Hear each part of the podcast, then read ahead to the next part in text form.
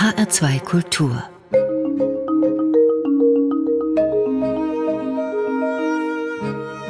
Doppelkopf mein Name ist Dagmar Fulle und mein Gast ist Dr. Tillmann Bendikowski, Autor, Journalist, promovierter Historiker. Bei diesem Begriff mag mancher schon Assoziationen haben wie, oh, das ist so einer, der sich gut auskennt mit trockenem Geschichtszeug und Jahreszahlen, einer der Kaiser und Könige in der richtigen Reihenfolge aufsagen kann, so einer von der Sorte, bei denen ich schon in der Schule eingeschlafen bin. Aber wenn er so wäre, dann hätten wir ihn nicht eingeladen. Tillmann Bendikowski schreibt Bücher, in denen Geschichte sehr lebendig wird. Und wie das geht, darüber wollen wir sprechen. Herr Bendikowski, Sie hatten beispielsweise den Mut und das Selbstbewusstsein, ein Buch zu veröffentlichen über das Leben in Deutschland im Jahr 1939. Da werden viele sagen, oh, da gibt's ja schon Fluten von Büchern und Filmen und Serien und Dokumentationen und wir glauben eigentlich doch alles zu wissen über Hitlers Helfer, Hitlers Frauen, Hitlers Hunde und alles, was sonst noch drumherum war.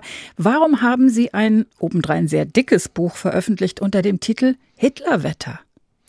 Äh, ja, Frau Fuller, das ist so richtig. Man musste so ein bisschen ähm, sich frei machen von der Vorstellung, dass es viel zu viel gibt. Übrigens, das Buch ist gar nicht so dick, weil jetzt sind ja 100 Bilder drin. Das muss ich mich entschuldigen. Also, naja, na, Mut, Mut ist was anderes. Aber ich habe tatsächlich viele Jahre darüber nachgedacht, zum Dritten Reich noch äh, eine Monographie vorzulegen und ähm, habe dann doch gesehen, dass es doch eine Lücke gibt, die ähm, eigentlich schmerzhaft ist, weil wir dadurch vieles erklären können, wenn wir diese Lücke einmal ein bisschen ausleuchten. Und da habe ich mir das vorgenommen und obendrein hat es auch, wenn man das bei dem Thema sagen darf, auch Spaß gemacht. Und welche Lücke ist das? Es ist die Frage nach dem ganz normalen Leben generell in einer Diktatur, speziell im Dritten Reich, 1938, 39. Der Ausgangspunkt ist, dass wir in Deutschland nach 45 aus völlig verständlichen Gründen äh, Distanz zwischen uns und dieses Dritte Reich gebracht haben und so allmählich rückte die Diktatur immer weiter weg. So ist es heute. Das ist irgendwie die Zeit der anderen, der Nazis. Wir waren das nicht. Opa war kein Nazi, ja. Also diese Selbstdistanzierung läuft bis heute, obwohl wir, das klingt paradox, über das Geschehen im Dritten Reich selbst sehr viel wissen. Aber wir haben sozusagen keinen Berührungspunkt mit uns gefunden. Und ich bin nun rangegangen und habe geschaut, na, wie gehen denn die Menschen arbeiten? Wie verlieben sie sich? Wo gehen sie essen? Was, wie suchen sie eine Wohnung? Wie verbringen sie ihren Urlaub? Und dann rückt diese Zeit ganz unangenehm wieder an uns heran. Und zum guten Schluss sind uns die Menschen in diesem Dritten Reich sehr viel näher als uns lieb ist. Das heißt, wir bekommen ein Stück unserer eigenen Geschichte zurück. Wir haben ja auch immer ja den Blick von vorne zurück. Also wir wissen ja, wie es ausgegangen ist. Wir wissen, dass das alles in einer kompletten Katastrophe endete. Haben die Menschen damals irgendwas geahnt oder wie war ihre Haltung? Also kann man sicher nicht verallgemeinern, aber was haben sie rausfinden können? Ja, Historiker sind es von Berufswegen gewohnt, dass sie retrospektive Besserwisser sind. Ne? Also wir wissen immer, wie die Geschichte ausgegangen ist. Das mhm. macht uns sozusagen zu den überlegenen Erzählern, aber das ähm, kann natürlich auch dazu führen, dass wir unvorsichtig werden in der Beschreibung und der Analyse. Deshalb müssen wir immer schauen, wie geht der Blick nach vorne. 1938, 39, was haben die Deutschen erwartet, was haben sie erhofft? Wenn Sie konkret fragen, was haben Sie kommen sehen? Da ist nicht die Frage, wie sieht es mit dem Terror im Inneren aus, mit der Verfolgung von Menschen innerhalb Deutschlands, von Juden, von vielen anderen Gruppen. Das ist bekannt, das wusste man. Da hat man entweder geschwiegen oder weggeschaut oder mitgemacht. Und das zweite große Thema, der Zweite Weltkrieg, der ist sozusagen erwartet worden seit Monaten. Aber als der Krieg dann kam im September 1939, hm, hat das die Menschen in Deutschland natürlich schon erstmal erschreckt. Sie beschreiben das auch, hm, man ist erstmal zu Hause geblieben, aber schon kurze Zeit später waren die Kneipen wieder voll und die Cafés und die Theater und die Kinos. Die Leute sind verreist, natürlich nicht so spektakulär wie heute, also vielleicht mal mit der Bahn an die Nordsee oder mit dem Motorrad irgendwo raus. Aber sie haben sich das Leben möglichst schön gemacht. Sollen wir das verurteilen oder ist das menschlich, weil es wichtig ist für die seelische Gesundheit, irgendeinen Alltag zu leben und sich nicht so von morgens bis abends in Sorge und Angst zu verlieren? Zunächst einmal sollten wir anhand solcher Berichte und dieser Wahrnehmung sagen zulassen, dass die Menschen sich auch nach Kriegsbeginn ja, sie haben versucht, es sich gut gehen zu lassen. Und sie haben versucht, in dieser Diktatur und in diesem Krieg sich einen Platz zu sichern, in dem sie leben oder sogar gut leben können. Das heißt zugleich, dass sie sich auch versucht haben, mit der Situation zu arrangieren. Und da wird es natürlich politisch. Nämlich es stellt sich die Frage, welchen Platz der Verantwortung nimmt jeder Einzelne in einer Diktatur mhm. ein? Also wie verhalte ich mich? Das ist eine Frage seit Hannah Arendt. Also wo bleibst du mit deiner Verantwortung in einem Terrorregime? Eine absolut aktuelle Frage. Und äh, die muss man sich stellen, wenn man in diesem Buch auch liest. Also werde ich Bürgermeister, werde ich Lehrer, übernehme ich Verantwortung, meide ich Orte der Verantwortung oder wie Sebastian Hafner äh, in der Frühzeit einmal schildert, wenn irgendwo eine SA-Kolonne marschiert, dann flüchtet er in einen Hausflur, damit er sie nicht grüßen muss mit dem sogenannten deutschen Gruß. Es heißt ja immer so schön, wir müssen aus der Geschichte lernen. Naja. können wir das eigentlich? Also können wir uns überhaupt aufgrund unserer Geschichte von gegenwärtigen oder zukünftigen Fehlern schützen? Naja, das habe ich immer schon gesagt. Also, wenn das so einfach wäre, dann wäre die Welt jetzt eine bessere. Ne? Also, meine, die ja. Geschichte hat ja nun reichlich Material zur Verfügung gestellt, was man besser nicht macht. Ne, Kriege führen, äh, alles mögliche, Umweltzerstörung, das haben wir sozusagen, das liegt ja alles auf dem Tisch. So, wenn das jetzt so einfach wäre, sagt, komm, schlag nach, äh, bei Alexander dem Großen oder bei der Reformation und dann weißt du, wie es macht, dann könnte jede Regierungskoalition in Berlin danach handeln. Kurzum, so einfach ist es denn nicht. Zum einen, weil Parallelen zwischen einer historischen Wirklichkeit und der Gegenwart natürlich immer schwer zu ziehen sind und Vergleiche hinken immer ganz furchtbar. Zum anderen gibt es auch Grenzen sozusagen des pädagogischen Nutzens der Geschichte. Also Geschichte ist ja für alles Mögliche da, aber eine der sagen der, der strapazierten äh, Varianten ist natürlich dieses pädagogische. Ne? Also wenn du ordentlich aufpasst, dann passiert auch nichts. So ja, Hefte raus, Klassenarbeit. Auch das sozusagen ist überstrapaziert und äh, hat auch viele Menschen verschreckt. Das müssen wir auch so sagen. Auch wenn es ums Dritte Reich geht, da müssen wir über unsere Techniken des Geschichteerzählens nachdenken. Gleichwohl, nochmal eine kleine pädagogische Ehrenrettung der Geschichte. Es gibt Situationen in der Geschichte, die uns an die Gegenwart erinnern und wo wir dann mit den Fragen unserer Zeit nochmal herangehen und schauen, was haben die da gemacht? Wie ist der und der oder wie ist diejenige aus der Situation heile herausgekommen? Welche Strategien haben sie entwickelt? Welche Perspektiven hatten sie? Was war ihr moralisches, ihr philosophisches, ihr theologisches Rüstzeug, um sich in dieser Situation sozusagen den Herausforderungen zu stellen? Ist eine Mischung aus anspruchsvoller Unterhaltung und Pädagogik, würde ich sagen.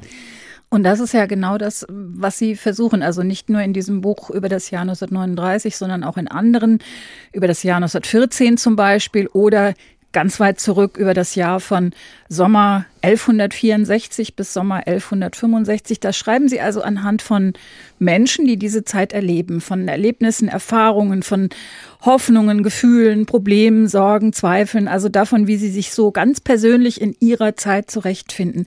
Warum haben Sie angefangen, in dieser Form über Geschichte zu schreiben? Ja, vielleicht ein bisschen das, was Sie in der Anmoderation eben gesagt haben, also was Sie in der Schule gelangweilt hat an Geschichte. Das ist für mich immer unvorstellbar, weil ich habe mich nie über Geschichte gelangweilt, auch in der Schule nicht. Vielleicht war ich gesegnet mit guten Geschichtslehrerinnen und Geschichtslehrerinnen. Ich hatte einfach nur Glück oder ich bin da irgendwie gefeit gegen Langeweile an dem Punkt. Und ich wollte niemals mich langweilen, wenn ich was lese. Also ich lese kein Buch, was mich langweilt. Ich schaue keine Sendung, ich höre kein Radio, das mich langweilt. In, in, persönlichen Gesprächen mit Mitmenschen ist es ein bisschen schwieriger, sich dann auf dem Hacken umzudrehen und sagen, nee, das langweilt mich. Ich gehe jetzt, manchmal wünschte ich mir, wir hätten den Mut, das wäre dann irgendwie ehrlicher. Aber ja. kurzum, ich, ich möchte mich nicht langweilen und ich möchte niemanden langweilen. Äh, wenn jemand von mir ein Buch kauft, ich meine, das kostet Geld, ne? Also die Leute bezahlen Geld dafür, dann schlagen es auf und dann fangen die jetzt sich an zu langweilen, da habe ich ein schlechtes Gewissen. Also das geht ja nicht. Genauso wie bei einer Lesung. Wenn ich eine Lesung mache, da haben die Leute den ganzen Tag gearbeitet, gehen abends um 19.30 Uhr zu einer Lesung, bezahlen auch noch Eintritt, ja. Und dann sitzt da einer und liest und blättert um und blättert wieder um. Dann verliest er sich, ja, wo war ich jetzt? Grauenhaft. Finde ich, das darf nicht passieren. Und ich möchte gerne, dass die Leute genauso fasziniert sind von der Geschichte wie ich. Weil jedes Buch, was ich schreibe, da gehe ich sozusagen mit meiner Überraschung und meinem Staunen und meinem Unterhaltenwerden sozusagen meinen Leserinnen und Lesern ja nur ein kleines Stück voraus. Also ich staune ja über das Mittelalter genauso wie zwei Jahre später meine Leserschaft. Also hoffentlich, wenn ich es gut geschrieben habe. Ich möchte, dass die Menschen Spaß dran haben, dass sie unterhalten werden und deshalb bestimmte Erzähltechniken, die ich anwende. Wie haben Sie denn Geschichtsunterricht in der Schule erlebt, wenn das so toll war? Also woran erinnern Sie sich? das hört ja keiner zu, ne? also, ja, es gab Phasen, die fand ich relativ langweilig. Ich habe dann immer gern hingehört, wenn die Lehrerinnen und Lehrer sagen, lebendig erzählt haben, sich gelöst haben vom Stoff. Mhm. Wenn ich der Wahrheit die Ehre gebe, war es gar nicht so sehr der Geschichtsunterricht, sondern ich glaube, die tiefe Prägung kommt aus meinem Elternhaus. Meine Eltern waren beide Jahrgang 28. Das heißt zu Kriegsende 17. Mein Vater äh, Luftwaffenhelfer äh, in Danzig, meine Mutter in Oberschlesien. Dann anschließend äh, sind beide geflüchtet und wir sind sozusagen ja, Kinder einer Flüchtlingsfamilie, die im Osnabrücker Land in Niedersachsen groß geworden ist. Das heißt, wir kamen nicht von da. Das hat man über Jahrzehnte selbst in meiner Jugend noch gespürt. Meine Eltern hatten ihre eigenen Themen, auch wenn das nicht tagtäglich runtergebetet wurde, aber von Krieg und Flucht und Vertreibung und Neuanfang. Und so war für mich deutsche Geschichte sehr viel präsenter als für meine Altersgenossen. Und das ist sicherlich ein Teppich, auf dem ich dann schon sehr früh gewandelt bin, als es dann um die deutsche Geschichte geht. Auf der Suche, naja, so ein bisschen auch nach der eigenen Identität. Was wollten Sie damals werden als Kind, als Schüler? Ich wollte immer Journalist werden. Wirklich? ja, Schon ich so wollte. Früh? Ja, es gibt ein, ja, es gibt ein Foto zu Fasching, wo ich dann so mit den typischen Accessoires ausgedacht, also so eine Schiebermütze, Hornbrille und so eine Pfeife von meinem Vater sieht man aus wie wie Rudolf Augstein für Arme so. Wie man sich Journalisten so genau, vorgestellt so hat. in 70er Jahren mit so einem türkisblauen Hemd mit so einem Knoten äh, noch dabei, so ein bisschen wie die zwei und so. Also ich äh, bin dann auch über die neue Osnabrücker Zeitung tatsächlich über ein Volontariat richtig ausgebildet worden, habe äh, sehr gerne äh, immer als Journalist gearbeitet, sehr gerne übrigens auch Lokaljournalismus, ist eine meiner Lieben bis heute. Aber dann kam das Studium und die Promotion und äh, dann habe ich sozusagen das äh, journalistische Schreiben inhaltlich vertieft und äh, ein bisschen präzisiert ausgerichtet auf die Geschichte. Sie gehen ja damit auch zu Lesungen und Gesprächen in Schulen. Was erleben Sie da? Ein erstaunlich großes Interesse der Schülerschaft. Das, da bin ich jetzt immer sehr angetan. Das berührt mich. Also die haben wirklich ganz viele Fragen. Die Geschichte selber ist gar nicht das Problem. Das interessiert die Menschen wirklich, auch die Jugendlichen. Sie fragen viel und es gibt viel zu erzählen über die Geschichte. Also eigentlich bestärkt mich das immer, dass wir weiter erzählen müssen. Also es gibt ganz viele Fragen und ich muss auch sagen, ich lerne dann natürlich, also wenn es so Oberstufenschüler sind, ne, die sind so zwischen 16 und 19, dann sehe ich auch, ob meine Themen noch funktionieren. Ja? Also wenn ich zum Beispiel übers Dritte Reich schreibe. Und das haben wir vor 20 Jahren noch so gemacht, dass wir gerade die deutschen Schüler sagen mit der eigenen Familiengeschichte konfrontiert haben. Guck mal, deine Großeltern, deine Eltern, wie waren die involviert in das System? Ja, da haben wir viel über so eine familiäre Betroffenheit gearbeitet. Naja, heute sitzen in den Oberstufen natürlich ganz viele Schüler, deren Eltern und Großeltern gar nicht in Deutschland waren zu der Zeit. Mhm. Also funktioniert unsere Betroffenheitspädagogik in diesem Thema gar nicht. Also müsste das ganz anders funktionieren. Da muss ich so sagen, mein Thema am Dritten Reich ist, was weiß ich, Gewalt gegen Menschen. Unrecht, Erodierung von demokratischer Kultur. Das heißt, das jüngere Publikum, gerade in den Schulen, bringt mich dazu, immer wieder neu auszutarieren, wie kann ich eigentlich Geschichte erzählen, dass sie wirklich auch verwertbar ankommt. Also Sie erzählen in Ihren Büchern aus Deutschland, aber aus einem Deutschland, das wir, die wir heute leben, nicht mehr kennen, das uns aber dann nahe kommt. Insofern auch von fremden Ländern und Menschen. Schöne Überleitung, gell? Also, perfekt. Zu Ihrem ersten Musikwunsch von fremden Ländern und Menschen aus den Kinderszenen von Robert Schumann. Was verbinden Sie mit diesem Stück Musik? Ich habe, nachdem ich mein Buch über das Dritte Reich abgeschlossen habe, von, von Edgar Ray einen wunderschönen Roman Ascona gelesen. Und das, äh, da geht es vor allen Dingen um Erich Maria Remarque. Und Erich Maria Remarque spielt auch in meinem Buch eine Rolle, aber vor allen Dingen kommt er aus Osnabrück und ich sozusagen als fast Osnabrücker bin natürlich mit Remarque groß geworden. Und kurzum, in diesem Roman gibt es eine kleine Szene. Remarque besucht ein Ehepaar, ein Ehepaar, das auch geflüchtet ist, spielt also 33 im Schweizer Exil Und die Stimmung ist melancholisch und dann steht da ein Bechsteinflügel und er klappt ihn auf und sagt er, dann spiele ich diese kleine Sequenz von Schumann, nichts Besonderes, ein paar gebrochene Akkorde und eine melancholische Stimmung. Man muss dazu sagen, die romantische Idee bei Schumann ist ja sozusagen die Abenteuerlust und sozusagen das Aufbrechen in die Fremde hier romantisch in diesem Stückchen zu verewigen.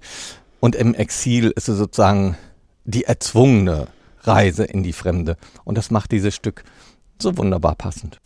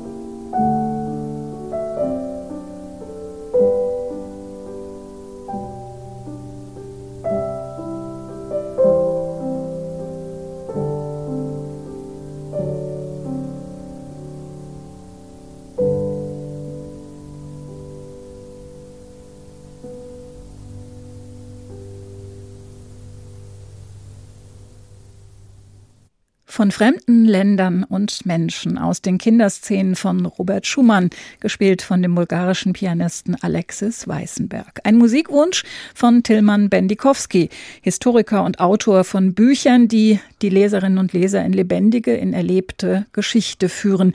So wie auch das Buch Ein Jahr im Mittelalter. Wir haben es schon kurz angesprochen. Dieses Buch erzählt, wie Menschen gelebt haben in der Zeit vom Juli 1164 bis zum Juni 1165. Herr Bendikowski, das ist so weit weg. Da gibt es dann auch keine Quellen wie Tagebücher oder Zeitzeugen. Wie finden Sie überhaupt da Belege dafür, wie die Menschen, die, ja, sag ich mal, die ganz normalen, kleinen, in Anführungsstrichen Menschen in ihrem Alltag gelebt haben? Naja, also ein paar Quellen haben wir ja schon. Also es ist nicht sehr üppig. Hm. Ich sag mal, der, der kluge Historiker, wenn er ein Mittelalterbuch schreibt, der nimmt so das 15. Jahrhundert, so ganz am Ende, wo die Quellendichte auch ein bisschen größer ist. Ähm, ich bin aus Versehen, mehr oder weniger aus Versehen im 12. Jahrhundert gelandet, also im Hochmittelalter. Da wurde es ein bisschen knapp. Aber wir haben ein paar Urkunden, wir haben ein paar Chronisten, wir haben einige Annalen, die uns äh, berichten, was geschehen ist. Wir wissen schon Bescheid über so etwas wie die Wege, also wie man reist, wie die Wegstrecken waren, wie Entfernungen zurückgelegt werden, welches Werkzeug die Menschen hatten, was angebaut wurde. Wir kennen die Klimageschichte und die politische und die Militärgeschichte. Und wenn man dann die Erzählperspektive so ein Stückchen verrückt und eben nicht guckt, warum Friedrich Barbarossa so ein toller Kaiser war, sondern einfach schon mal fragt, äh, wie lange brauchen der von Mailand nach Köln? Und zu sagen, und dann kommt man in diese Alltagsgeschichte, das war schon beim Mittelalter so mein Thema, und dann erzähle ich eben von den Grundbedürfnissen der Menschen, von denen wir einiges wissen, und anderes müssen wir erahnen oder klug als Hypothese erzählen, wenn es um Essen und Trinken geht, um die Ängste, um die Träume. Das sind ja alles so weiche Themen. Mhm. Ne? Wir wissen ja nicht, wovon Menschen träumen. Das meinte ich, dafür haben aber, Sie ja keine Belege. Ne? Wir haben keine Belege, aber ich kann es erzählen, wenn ich zum Beispiel in einem Kapitel über Essen, Trinken und das Hungern rede. Ja? Und das 12. Jahrhundert ist eine Zeit, wo jede Generation mindestens eine Hungersnot erlebt hat. Das heißt, das Hungern ist ja eine alltägliche Erfahrung und darüber hinaus, und das brauche ich in keiner Quelle, ja, und darüber hinaus eine alltägliche Angst. Also Angst vor Hunger ist eine Grunderfahrung im Hochmittelalter. Und wenn wir dann gleichzeitig wissen, dass in der Zeit auch der Traum von Schlaraffia, also von Schlaraffenland entsteht.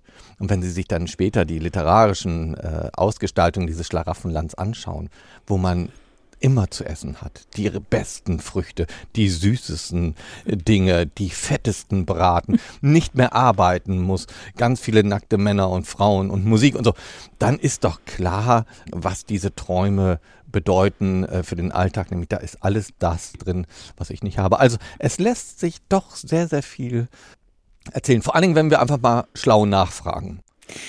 Wir blenden ja auch heute gerne aus, wie unschön damals vieles war. Also das wird ja in Ihrem Buch auch sehr lebendig. Also beengte Wohnverhältnisse, teils katastrophale hygienische Verhältnisse, natürlich kein Strom, nur einfachste medizinische Kenntnisse. Die Kinder sind gestorben, Hungersnöte, Gewalt, Folter. Trotzdem hat heute gerade das Mittelalter für viele Menschen eine riesen Anziehungskraft. Da gibt es dann Mittelaltermärkte und das Handwerk und die mhm. Kleidung, die Musik, mhm. alles wird wieder entdeckt. Woran liegt das? Gut, grundsätzlich fasziniert Geschichte immer. Und beim Mittelalter gibt es mindestens zwei verschiedene Motivationen, meiner Einschätzung nach. Also angenommen, wir betrachten das Mittelalter als ein fernes Fest, ja, wo wir jetzt als Zeitreisende mit unserem Mittelalterfest jetzt mal hinreisen wollen. Dann kommen die einen, die wollen sich einfach unterhalten, weil das irgendwie eine fremde Welt ist oder das ist ja hübsch und können auch in die Südsee fahren, aber das gibt es gerade nicht. Gibt nur einen Mittelaltermarkt, keinen Südseemarkt. Und dann ist es ganz toll, die mit ihren bunten Gewändern und ihrer komischen Sprache und mit den komischen Spielen und den Tontöpfen und so. Also das ist, die wollen sich einfach nur unterhalten. Die anderen, vielleicht eine zweite Gruppe, will tatsächlich sowas wie eine Suche nach Identität. Die wollen wissen, wie war das hier früher? Und es gibt noch eine dritte Gruppe, die äh, auch interessant zu betrachten ist, die ein bisschen nach einem besseren Leben schielt. Also liegt eine Verheißung an einem vielleicht einfacheren, anderen mittelalterlichen Leben, ist das etwas, was für uns heute interessant sein könnte. Und das darf man nicht unterschätzen, sagen, die Sehnsucht nach dem Unkomplizierten, nach dem Schlichten, nach dem Überschaubaren und dadurch weniger Anstrengenden ist, glaube ich, auch ein Motiv. Wenngleich wir natürlich leichter Hand sagen können, aber das war gar nicht leicht, das war gar nicht hier mhm. weniger komplex, sondern das war wahrscheinlich noch viel komplizierter und ganz gruselig. Nur das ist zu einfach, das damit abzutun. Ich sehe es absolut positiv, sollen sie ihre Mittelaltermärkte machen. Ich gehe mit unseren Kindern auch gerne hin, wenn wir einen treffen, weil Begeisterung für Geschichte ist Grundvoraussetzung, dass mir jemand zuhört, wenn ich um die Ecke biege und sage, ey, ich erzähle euch meine Geschichte aus dem 12. Jahrhundert, das glaubt ihr nicht. Und das funktioniert nur, wenn Begeisterung und Leidenschaft und Neugier wirklich da ist. Und da helfen auch diese Angebote auf jeden Fall weiter. Würden Sie Zeitreisen machen, wenn es ginge? Nein. Nein?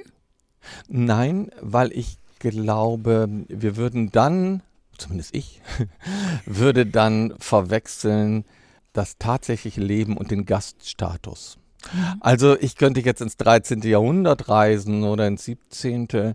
Gut, was könnte ich da machen? Ich würde mich natürlich erstmal blamieren mit den Sachen, die ich anhabe. Ich würde komisch sprechen. Dann lande ich noch irgendwie an, an irgendeinem Hof, wo Französisch gesprochen wird. Und dann komme ich mit meinem Schulfranzösisch um die Ecke. Also alles hochnotpeinlich. Und die Frage ist, ob ich überhaupt verstehe, was mich dort erwartet. Ich finde es für mich vielversprechender, mich der Aufgabe der Rekonstruktion einer verschwundenen Zeit zu stellen. Das finde ich viel aufregender. Ich habe einen sehr interessanten Artikel gelesen, musste ich an Sie denken. Da ging es darum, dass die Menschen sich auch angesichts ganz großer Bedrohungen ganz kleine Gedanken machen. Also in diesem Fall stand da, wenn ich im Urlaub bin und der Atomkrieg kommt, wer parkt dann mein Auto um? Und ein Hinweis auf den österreichischen Sänger, Komponist und Dichter Georg Kreisler, hm. denn der hat mal gesungen, wenn jetzt ein Krieg kommt, was geschieht dann mit meinem Hund? Ja. Da lachen wir drüber, aber es ähm, sind ja dann doch oft die kleinen, in Anführungsstrichen, Gedanken, die uns beschäftigen angesichts der großen Bedrohung. Können Sie es nachvollziehen? Das kann ich nachvollziehen, weil ich so viel Alltagsgeschichte gemacht habe. Mhm. Und auch das Dritte Reich ist, äh, sagen, in gewisser Weise eine Ausnahmesituation, was die Rahmenbedingungen angeht. Und trotzdem mussten sich die Menschen um Angora-Kaninchen und die Ziege kümmern und sich die Schuhe putzen und überlegen, ob sie das Fahrrad oder die Straßenbahn nehmen, obwohl draußen schon ein Weltkrieg tobte. Von daher ist Kreisler mit seiner Satire gar nicht so weit weg. Hm. Und der führt uns natürlich zu Ihrem zweiten Musikwunsch. Ja, unbedingt. Da geht es aber nicht um den Hund, sondern um die berühmten Tauben, die ja. vergiftet werden sollen im Park. Warum haben Sie sich das ausgesucht? Das darf man heute ja gar nicht machen. Ich finde, Singvögel ermorden geht ja gar nicht das ist mehr. kein Singvogel, aber. Achso, Entschuldigung, jetzt eine Taube. Sie haben vielen Dank, vielen Dank. Es ist, es ist ein gefiederter Freund, bleiben wir dabei. Und die Taube hat ja auch deutlich an Ansehen verloren. Die hatte mal ja. gerade in der christlichen Darstellung mal äh, schon mal eine bessere Position als heute als Stadttaube. Also dieses Lied von Kreiser, ja, ähm, Georg Kreitzer selber, äh, 38, musste er seine Heimat verlassen, Österreich, also passt in meine Erzählung vom Dritten Reich und meinen Immigranten, die ich da betrachtet habe. Und Kreisler ist ein Paradebeispiel dafür, was Erzählkunst angeht. Ja, man kann eine grauenhafte Nachricht, also geht jemand los mit Arsen und dem Mädchen und ist verliebt und es ist Frühling, es ist wunderschön und dann ermorden sie diese Tiere, ja, vergiften sie auch noch wie widerlich, ja.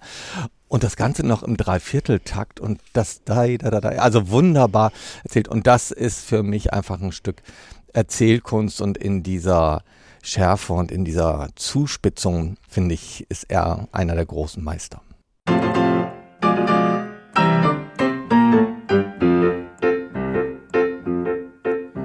Schatz, das Wetter ist wunderschön, da leid ich's nicht länger zu Haus. Heute muss man ins Grüne gehen, in den bunten Frühling hinaus. Jeder Bursch und sein Mädel mit einem Fresspaketel sitzen heute im grünen Klee. Schatz, ich habe eine Idee. Schau, die Sonne ist warm und die Lüfte sind lau. Gehen wir Tauben vergiften im Park. Bäume sind grün und der Himmel ist blau. Gehen wir Tauben vergiften im Park. Wir sitzen zusammen in der Laube ohne jeder vergiftete Taube. Der Frühling, der dringt bis ins innerste Mark beim Taubenvergiften im Park. Schatz, geh, bring das Arsen geschwind her, das tut sich am besten bewähren. Streus ein Grahambrot, kreuz über quer, nimm's Scherzel, das fressen so gern. Erst verjagen wir die Spatzen, denn die tun an alles verpatzen. So ein Spatz ist zu geschwind, der frisst Gift auf im Nu und das arme Taubel schaut zu. Ja, der Frühling, der Frühling, der Frühling ist hier. Gehen wir Tauben vergiften im Park kann's geben im Leben ein größeres Pläsier als das Taubenvergiften im Park. Der Hansel geht gern mit der Mali, denn die Mali, die zahlt's zu an Kali. Die Herzen sind schwach und die Liebe ist stark beim Taubenvergiften im Park. Nimm für uns was zu naschen in der anderen Taschen, gehen wir Tauben vergiften im Park. Georg Kreisler über das Tauben vergiften. Wunschmusik in HR2 Doppelkopf für den Historiker Tilman Bendikowski, der viel Lob, viel Anerkennung, viele gute Kritiken bekommt, viel Erfolg hat mit seinen Büchern über deutsche Geschichte, die er anhand von persönlichen Erfahrungen der Menschen lebendig werden lässt. Nur einmal, Herr Bendikowski, haben Sie schon auch Schelte bekommen und eine ganze Reihe auch empörte Verrisse kassiert. Das war 2012.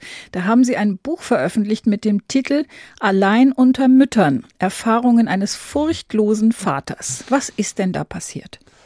Ach, an die Verrisse kann ich mich gar nicht erinnern. ich weiß gar nicht. Ich habe sie gefunden. Geschichte hat ja auch eine lindernde Wirkung, weil das Vergessen ja auch eine mhm. süße Zutat ist. Ich habe damals ein, äh, ein fröhliches Bändlein geschrieben über meine Erfahrungen als Vater von drei Söhnen. Und da meine Frau immer schon voll berufstätig war und es bis heute ist, fiel die Aufzucht und Hege der kleinen Jungs in die väterliche äh, Verantwortung. Und ich habe dann auch meine Elternzeiten genommen und habe mich dann um die drei Jungs gekümmert und habe in der Zeit äh, die Erfahrung gemacht, dass ich eigentlich mich nur noch unter Müttern bewegte. Und zwar ganz toll. Also ich habe meine ganzen Sozialkontakte liefen über Mütter. Wir haben miteinander gesprochen, wir haben über Kinderkrankheiten gesprochen, wir haben zusammen gespielt, wir haben unsere Abende verbracht, wir haben uns getröstet, wir haben unsere Ängste geteilt. Und das habe ich in einem zugegebenermaßen äh, humoristischen Format in einigen Kapiteln gemacht. Viele Leute haben viel Spaß dabei gehabt. Ich habe unterschätzt, dass es immer noch und das kann ich nachvollziehen, schwierig ist, wenn Männer über Frauen schreiben. Die mhm. meisten Dinge, die da entstehen, sind auch unter uns gesagt einfach kreuzblöd. die macht man auch nicht lesen. Aber es war nicht so der absolute Erfolg, gebe ich zu. Ich bin dann bei den historischen Sachbüchern geblieben, wiewohl ich heute gerne noch durchaus auch ernsthafter gerne über erzieherische Fragen unserer Zeit diskutiere. Also gerade wenn es um die Erziehung von Jungen zu Männern geht. Das ist ja etwas, was leider noch völlig unbearbeitet ist. Also heute werden ja Jungen groß und werden plötzlich zu Männern, ohne dass sie im liebevollen erzieherischen Zugriff einer aufgeklärten Gegenwart, äh, dass das geschieht. Ja, es gibt viel zu wenig Jungenpädagogik, gerade bei den Vätern. Und da müsste eigentlich viel mehr geschehen, damit wir auch die Jungen aus ihren traditionellen Männerrollen befreien und ihnen einfach mehr Möglichkeiten für das Leben eröffnen. Das ist schon ganz ernsthaft dahinter. Sie kuratieren ja auch historische Ausstellungen in Museen. Wie machen Sie das? Was ist Ihnen da wichtig? Auch da ist eigentlich die Erzählung für mich das Entscheidende. Und eine Ausstellung, eine gelungene historische Ausstellung ist ja eigentlich historische Erzählung im Raum. Sagen es in einem anderen Format. Und ich habe drunter gelitten, ich finde ja die meisten, ich sage mal unter uns, die meisten historischen Ausstellungen sind strunzlangweilig. Ist Ihnen das schon mal aufgefallen? Ich weiß nicht, wie Sie Museumsbesuche bei historischen Themen empfinden. Ich fand die immer langweilig. Wir haben halt hier ein grandioses historisches Museum in Frankfurt. Ja, das muss ich einfach sagen. Ja, das, das, das ich nehme das jetzt mal aus. Ich meine jetzt in der Fläche, wenn Sie jetzt.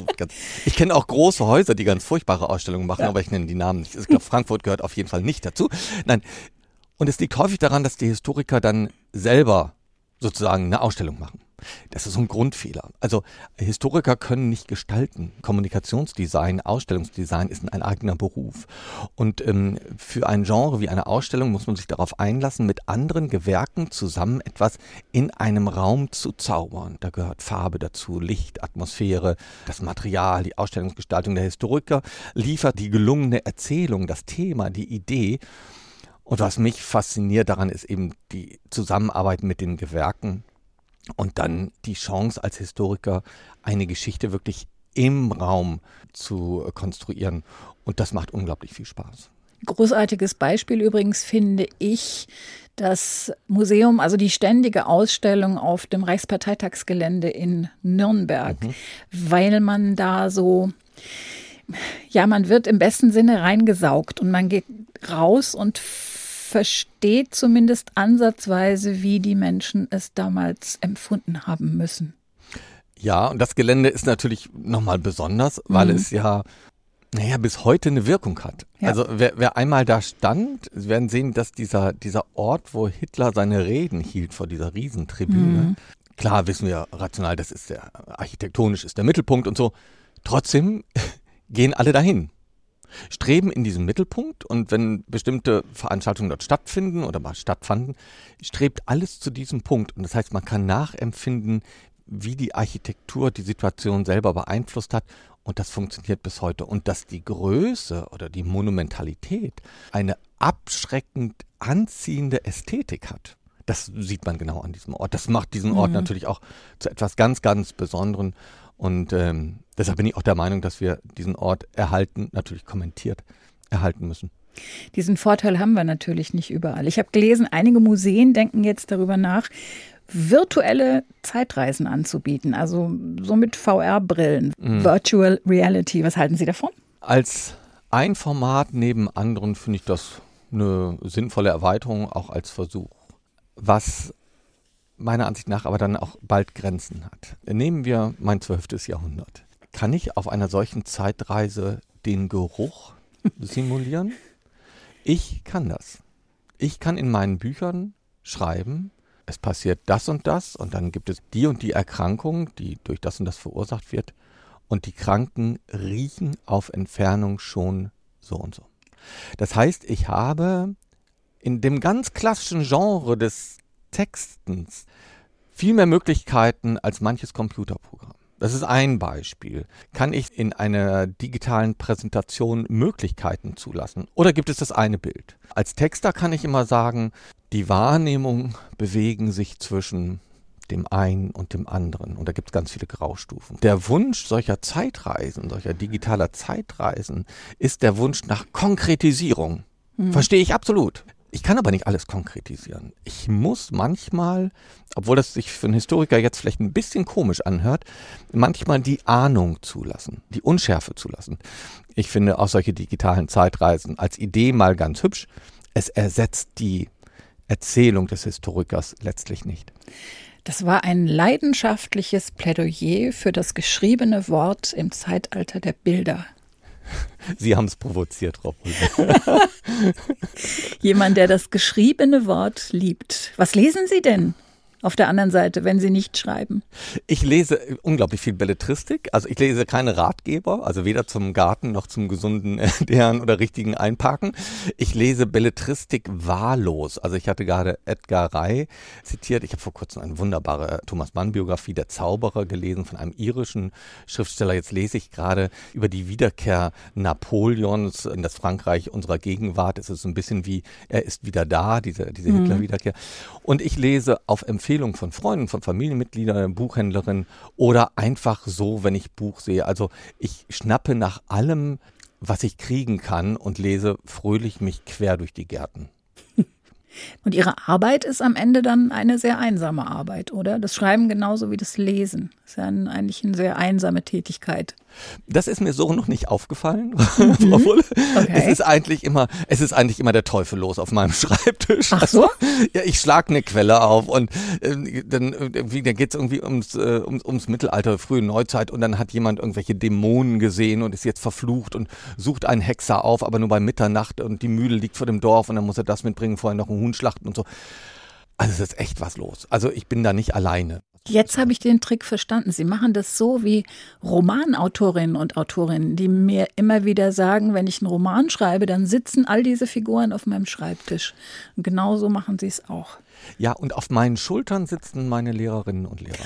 Es ist wirklich so, ich habe eine. Sie äh, Arme. Nein, nein, nein ich habe eine äh, Professorin für mittelalterliche Geschichte in Bochum erlebt, die ist jetzt auch schon in einem gesegneten Alter und der habe ich mal Mittelalterbuch geschickt und gesagt, wissen Sie was, Sie saßen ein bisschen immer mit auf meiner Schulter. Weil wir haben damals zusammen, das ist jetzt 40 Jahre her, ja, im Grundstudium, das 12. Jahrhundert gemacht und da hat sie sich wahnsinnig gefreut. Und ich meine das wirklich aus Respekt. Also die bedrohen mich nicht, sondern mhm. sie beraten mich ein bisschen. Das sind diejenigen, die mich ausgebildet haben, die mich auf Spur gebracht haben und äh, an die ich mich heute manchmal noch erinnere, wenn ich denke, Mensch, was machst du denn jetzt mit der Quelle? Was soll das denn heißen?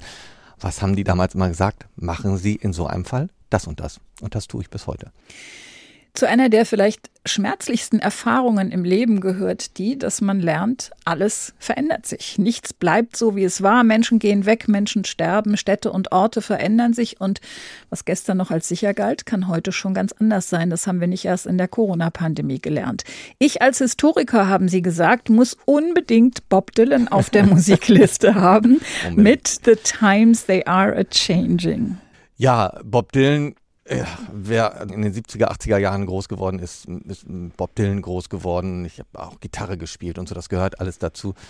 Aber hier das Thema dieses wunderbaren Liedes, vielleicht hören wir auch eine sehr frühe Version, wo es noch so richtig Handwerk ist. Da hört man ihn ja noch richtig greifen auf der Gitarre.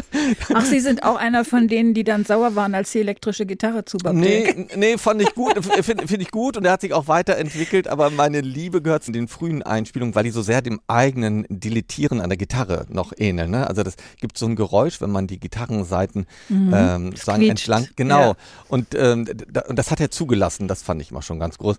Aber dieses Thema, um zu sagen, warum der Historiker und dieses Lied und Bob Dylan, also es geht ja neben vielen anderen Aspekten Zeiten in diesem Lied ja auch darum, dass die Älteren, dass die Eltern und die Lehrer die Jüngeren nicht verstehen.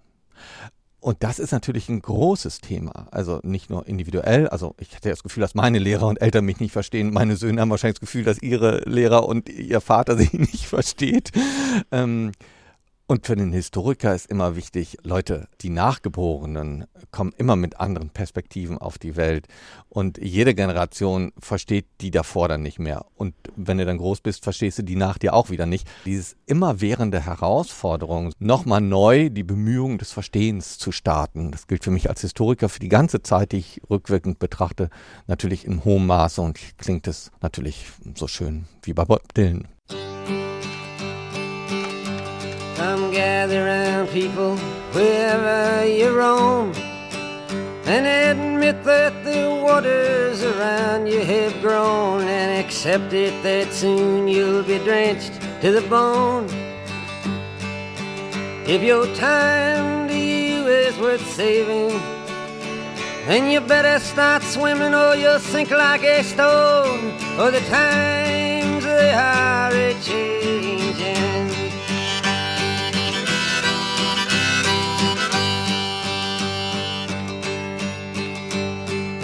Writers and critics who prophesize with your pen. And keep your eyes wide, the chance won't come again. And don't speak too soon, for the wheel's still in spin. And there's no telling who that it's naming. Was the loser now will be later to win, for the times they are a changing.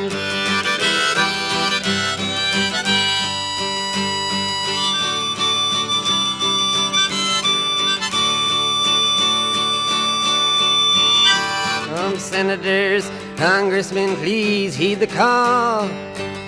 Don't stand in the doorway, don't block up the hall. For he that gets hurt will be he who has stalled. The battle outside raging will soon shake your windows and rattle your walls. For the times they are a changing.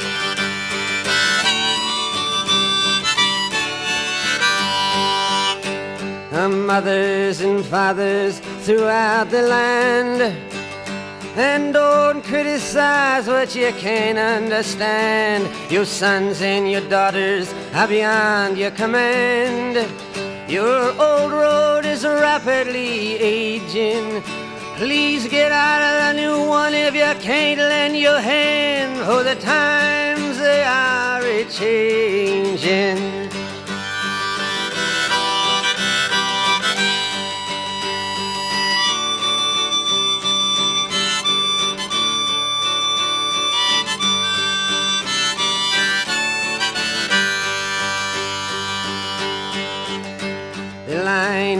Drawn, the curse it is cast. The slow one now will later be fast, as the present now will later be past. The order is rapidly fading, and the first one now will later be last. For the times they are a changing.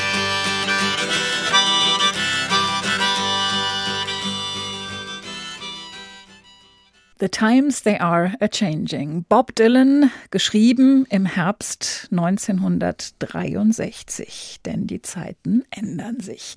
Herr Bendikowski, ist das gut, dass die Zeiten sich ändern? Oder wäre es vielleicht auch schön gewesen, zum Beispiel in den heute ja, so heiß geliebten 70er oder 80er Jahren mal eine Weile stehen zu bleiben, wenn das denn möglich gewesen wäre?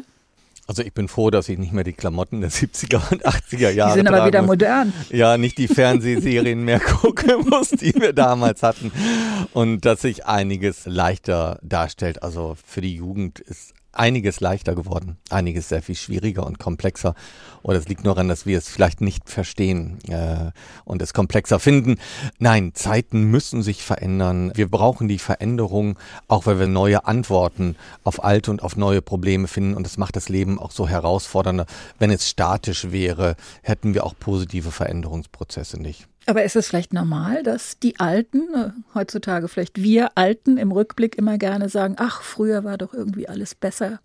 Ja, das ist so ein, äh, so, eine, so, ein zärtlicher Zugriff des Gedächtnisses. Ich glaube, das ist äh, völlig normal. Das haben viele. In bestimmten Momenten äh, war in der Jugend ja immer Sommer und Sonnenschein, komischerweise. Ich weiß nicht, wie Ihnen das geht. Also es gibt von den schlimmen Momenten mal abgesehen, aber im Nachhinein verklärt sich vieles. Das ist auch völlig in Ordnung. Das darf auch so sein. Das ist vielleicht ein, eine tröstliche Angelegenheit. Die Sommer waren immer warm und Weihnachten lag immer Schnee. Genau, es war immer Schnee.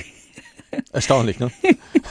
Also das ist ja auch so, ich meine, um das sozusagen nochmal auf den Historiker zu bringen. Deshalb ist ja der Zeitzeuge ist der geborene Feind des Historikers, weil der würde jetzt echt seine Großmutter verwetten, dass jedes Mal Schnee zu Weihnachten lag. Und da können Sie mit Statistiken kommen und sagen, aber da und da und da nicht. Egal, ich war dabei, junger Mann. Sie sind ja der junge Historiker. Sie waren gar nicht mehr. Woher wollen Sie denn wissen, wie das war? Ich war dabei. Zeitzeugen sind eine Quelle wie andere auch. Die müssen wir gewinnend nutzen aber sie eben auch kritisch lesen. Aber wenn Sie zum Beispiel sich in Ihrem Buch über das Jahr 1914 auch ganz explizit auf Tagebücher beziehen, dann ist das ja auch Zeitzeugebericht. Ja, das Tagebuch ist im Moment des Geschehens notiert, eine mhm. subjektive Einschätzung, also nicht wie die mittelalterlichen Analysten, die sagen, die Annalen geschrieben haben, die haben einfach, was passiert ist, aufgeschrieben. Regen, der Abt ist gestorben, Hungersnot. So, das kommt alles hintereinander. Das ist wunderbare Quelle bis heute. Die Tagebucheinträge muss man nochmal gefilterter lesen, aber sie geben auf jeden Fall nochmal einen Eindruck von der konkreten Situation, während später die Memoiren, die Jahre, Jahrzehnte später dann schon wieder eine gebrochene Erinnerungsleistung darstellt und die lesen wir dann noch entsprechend vorsichtiger oder unter einem anderen Blickwinkel. Würden Sie gern mal einen Blick werfen in ein Geschichtsbuch, sagen wir mal des Jahres 2122? Nein. Nö? Nein. Ich liebe an der Zukunft ihre grundsätzliche Offenheit. Ich möchte jetzt nicht wissen, wie die Geschichte ausgeht. Können Sie sich vorstellen, was die Menschen in 100 Jahren über uns sagen, wenn sie zurückblicken, so wie wir auf 1914 zurückblicken oder auf 1933? Also nach dem Motto, Mensch, das hätten die damals aber wissen müssen. Ja, da habe ich Ideen. Sind vor allen Dingen die kritischen Momente. Wir können es auch ein bisschen positiver nehmen. Was dazu gehört, befürchte ich, dass wir uns zuschreiben lassen müssen, dass wir die Überwindung des nationalen Denkens in den Jahrzehnten seit dem Zweiten Weltkrieg nicht beherzter vorangetrieben haben. Dass wir äh, uns mit der Europäischen Union auf einen Weg gemacht haben, dass äh, äh, meine Generation im Prinzip auch schon als Europäer groß geworden ist und unsere Kinder eigentlich noch viel mehr. Da fehlte uns sicherlich der Mut, Nation und Nationalismus wirklich als Konstruktion des 19. Jahrhunderts wirklich loszulassen. Vielleicht kriegen wir so ein paar Pluspunkte, weil wir doch mal Gas geben bei der Energiewende und irgendwann doch nochmal zeigen, hey, ein bisschen was haben wir gelernt, jetzt geben wir nochmal Gas und versuchen etwas besser zu machen. Und da hat die ungeduldige Jugend mit Fridays for Future ihren Anteil. Vielleicht könnte das ein Pluspunkt werden. Einen Musikwunsch haben wir noch übrig. Ein Instrumentalstück von der Akkordeonistin Lydie Ovray, geboren in Frankreich, seit vielen Jahren zu Hause in Deutschland. Es ist kein ganz bekanntes Stück von ihr, das Sie sich gewünscht haben, Herr Bendikowski, Paradiso aus dem Album gleichen Titels von 1983, eine Jugenderinnerung. Ja, da scheint immer die Sonne. Bei Lydie Auvray, es war immer Sommer, es schien immer die Sonne.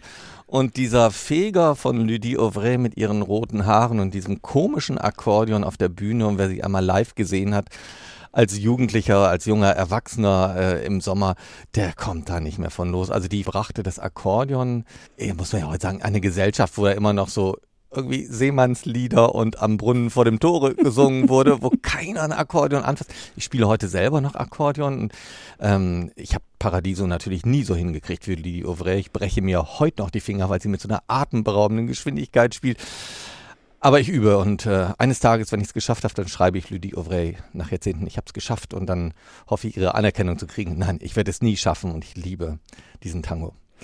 HR2 Doppelkopf mit dem Historiker und Autor Tilman Bendikowski. Ich danke Ihnen fürs Gespräch. Mein Name ist Dagmar Fulle und hier kommt Lady Auvray.